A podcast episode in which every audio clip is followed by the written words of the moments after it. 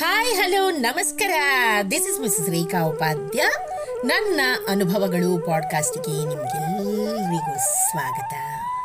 ಬನ್ನಿ ಸ್ನೇಹಿತರೆ, ಇವತ್ತಿನ ಈ ಹೊಸ ಸಂಚಿಕೆಯಲ್ಲಿ ನಾವು ಮಹಾಭಾರತದಿಂದ ಆಯ್ದುಕೊಂಡ ದ್ರೌಪದಿ ವಿವಾಹ ಅನ್ನೋ ಒಂದು ಉತ್ತಮವಾದ ಕಥಾಭಾಗವನ್ನು ಕೇಳಿ ಆನಂದಿಸೋಣ. ಸ್ನೇಹಿತರೆ, ನಿಮಗೆಲ್ಲ ಗೊತ್ತಿರೋ ಹಾಗೆ ದ್ರೌಪದಿಯು ಐದು ಜನ ಪಂಚ ಪಾಂಡವರನ್ನ ಆಶ್ಚರ್ಯಕರ ರೀತಿಯಲ್ಲಿ ಮದುವೆಯಾಗಿದ್ದಾಳೆ. ಇದರ ಸಲುವಾಗಿ ಇವತ್ತಿನ ಈ ಸಂಚಿಕೆ ಮೂಲಕ ಇನ್ನೂ ಹೆಚ್ಚಿನ ಮಹತ್ವಪೂರ್ಣವಾದ ಕೆಲವೊಂದು ವಿಷಯಗಳನ್ನು ಕೇಳಿ ಕಲ್ತ್ಕೊಳ್ಳೋಣ.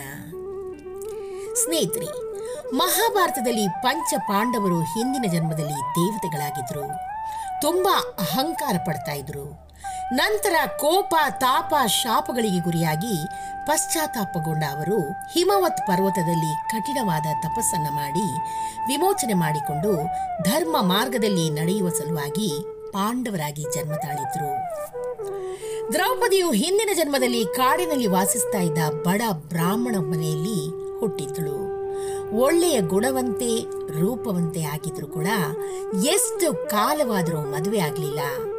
ಆಗ ಅವಳು ಈಶ್ವರನನ್ನ ಕುರಿತು ಕಠಿಣವಾದ ತಪಸ್ಸು ಮಾಡಿದ್ಲು. ಈಶ್ವರನು ಪ್ರತ್ಯಕ್ಷನಾದನು. ಅವನನ್ನು ನೋಡಿ ದ್ರೌಪದಿಯು ಗಾಬರಿಗೆ ಒಳಗಾದಳು. ನಿನಗೆ ಏನು ವರಬೇಕು ಅಂತ ಈಶ್ವರನು ಕೇಳಲು, ಗಂಡ ಬೇಕು ಗಂಡ ಬೇಕು ಗಂಡ ಬೇಕು ಅಂತ ಐದು ಸಲ ದ್ರೌಪದಿ ಕೇಳ್ತಾಳೆ. ಶಿವನು ತಥಾಸ್ತು ಅಂತ ಹೇಳಿ ಮುಂದಿನ ಜನ್ಮದಲ್ಲಿ ಒಬ್ಬೊಬ್ಬರಲ್ಲಿ ಒಂದೊಂದು ಗುಣವಿರುವ ಐದು ಜನ ಪತಿಯರನ್ನ ನೀನು ಪಡೀತೀಯಾ ಅಂತ ವರ ಕೊಡ್ತಾನೆ. ಇದನ್ನು ಕೇಳಿ ಗಾಬರಿಯಾಗಿ ಪರಮೇಶ್ವರ ಹೀಗಾದರೆ ಜನಗಳು ನನ್ನ ಪಾತಿವೃತ್ಯವನ್ನು ಕುರಿತು ಮಾತಾಡ್ತಾರೆ. ನಾನೇನು ಮಾಡಲಿ ಅಂತ ದ್ರೌಪದಿ ಕೇಳ್ತಾಳೆ.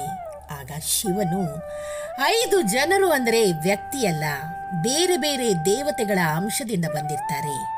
ಆದ್ರಿಂದ ಅವರೆಲ್ಲ ನಿನ್ನ ಪತಿಯಾಗ್ತಾರೆ. ಮತ್ತೆ ಶಿವನು ಇನ್ನೊಂದು ವರವನ್ನ ಕೊಡ್ತಾನೆ.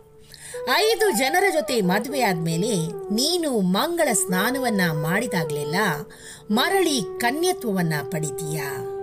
ಈ ರೀತಿ ಐದು ಜನ ಪತಿಭಾಗ್ಯದ ಜೊತೆ ಇನ್ನೊಂದು ವರವನ್ನು ದ್ರೌಪದಿಗೆ ಶಿವನು ಕೊಡ್ತಾನೆ. ಹೀಗಾಗಿ ದ್ರೌಪದಿಯು ತನ್ನ ಐದು ಜನರಲ್ಲಿ ಒಬ್ಬರಿಂದ ಮತ್ತೊಬ್ಬರ ಬಳಿ ಹೋಗುವಾಗ ಮಂಗಳ ಸ್ನಾನ ಮಾಡಿ ಆಯಾ ದೇವತೆಯನ್ನು ಆ ಆವಾಹನೆ ಮಾಡಿಕೊಂಡು ಹೋಗ್ತಾ ಇದ್ಲು. ಹೀಗಾಗಿ ದೃಪದನು ದ್ರೌಪದಿಯನ್ನು ಐದು ಜನ ಪಾಂಡವರಿಗೆ ಕೊಟ್ಟು ಸಂಭ್ರಮದಿಂದ ವಿವಾಹ ಮಾಡ್ತಾನೆ. ಆದರೆ ಒಂದೇ ದಿನವೇ ಐದು ಜನ ಪಾಂಡವರಿಗೂ ಕೊಟ್ಟು ಮದುವೆ ಮಾಡದೆ ಧಾರ್ಮಿಕ ವಿಧಿ ವಿಧಾನಗಳಂತೆ ಮೊದಲು ಧರ್ಮರಾಯ ಎರಡನೇ ದಿನ ಭೀಮ, ಮೂರನೇ ದಿನ ಅರ್ಜುನ, ನಾಲ್ಕನೇ ದಿನ ನಕುಲ, ಐದನೇ ದಿನ ಸಹದೇವನಿಗೆ ಕೊಟ್ಟು ಅದ್ಧೂರಿಯಾಗಿ ವಿವಾಹ ಮಾಡ್ತಾನೆ. ಈ ರೀತಿ ಮದುವೆ ಮಾಡಲು ಕಾರಣ ಆಯಾ ದಿನಗಳಲ್ಲಿ ಆಯಾ ದೇವತೆಗಳ ಅಂಶ ಅವರಲ್ಲಿ ಸೇರಿರುತ್ತೆ. ದ್ರೌಪದಿ ಮದುವೆ ವ್ಯಕ್ತಿ ಜೊತೆ ಆಗಿರದೆ ಆಯಾ ದೇವತೆಗಳ ಜೊತೆ ಮಾಡಬೇಕಿತ್ತು. ಇದೆಲ್ಲವೂ ವೇದ ವ್ಯಾಸರ ಅಣತಿಯಂತೆ ನಡೆಯಿತು. ಇದರಲ್ಲಿ ವೇದ ವ್ಯಾಸರ ದೂರದೃಷ್ಟಿಯ ಆಲೋಚನೆ ಕೂಡ ಇರುತ್ತೆ.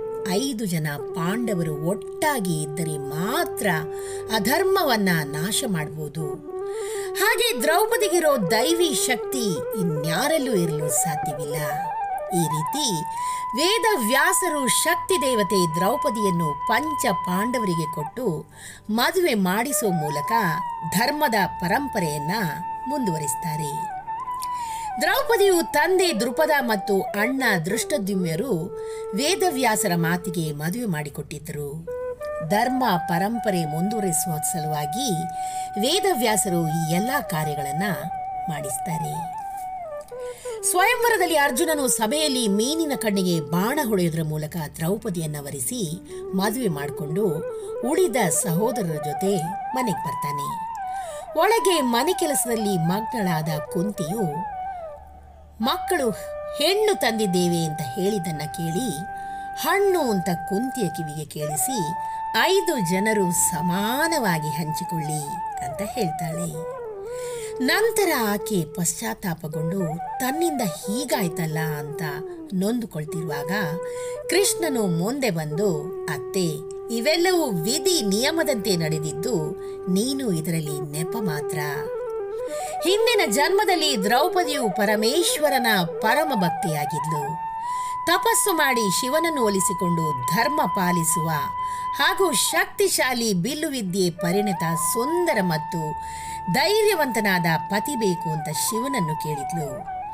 ಆಗ ಶಿವನು ಈ ತರಹ ಐದು ಗುಣಗಳಿರುವ ಒಬ್ಬನೇ ವ್ಯಕ್ತಿ ಇರೋದಿಲ್ಲ.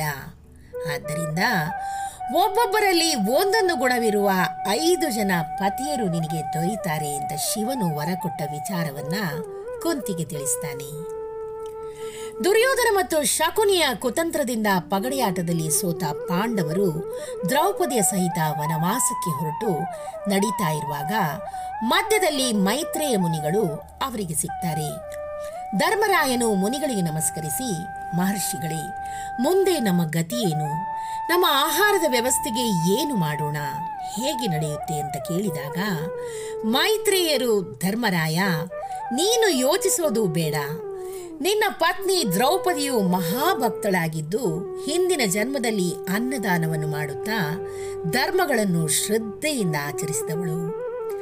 ಅವಳು ಮಾಡಿದ ಪುಣ್ಯದಿಂದ ಅವಳು ನಿಮ್ಮ ಜೊತೆ ಇದ್ರೆ ಯಾವತ್ತಿಗೂ ನಿಮಗೆ ಊಟಕ್ಕೆ ತೊಂದರೆ ಆಗೋದಿಲ್ಲ ಅಂತ ಧೈರ್ಯ ಕೂಡ ತುಂಬುತ್ತಾರೆ ಸ್ನೇಹಿತರೆ, ಧೈರ್ಯ ಕ್ಷಮಾಗುಣ ಮನಸ್ಸಿನ ಹಿಡಿತ ಕಳ್ಳತನ ಮಾಡದೇ ಇರೋದು ಶುಚಿತ್ವ, ಇಂದ್ರಿಯಗಳ ನಿಯಂತ್ರಣ, ಬುದ್ಧಿ, ವಿದ್ಯೆ, ಸತ್ಯತೆ ಮತ್ತು ಕೋಪಿಸಿಕೊಳ್ಳದೇ ಇರೋದು ಈ ಹತ್ತು ಧರ್ಮದ ಲಕ್ಷಣಗಳಾಗಿವೆ.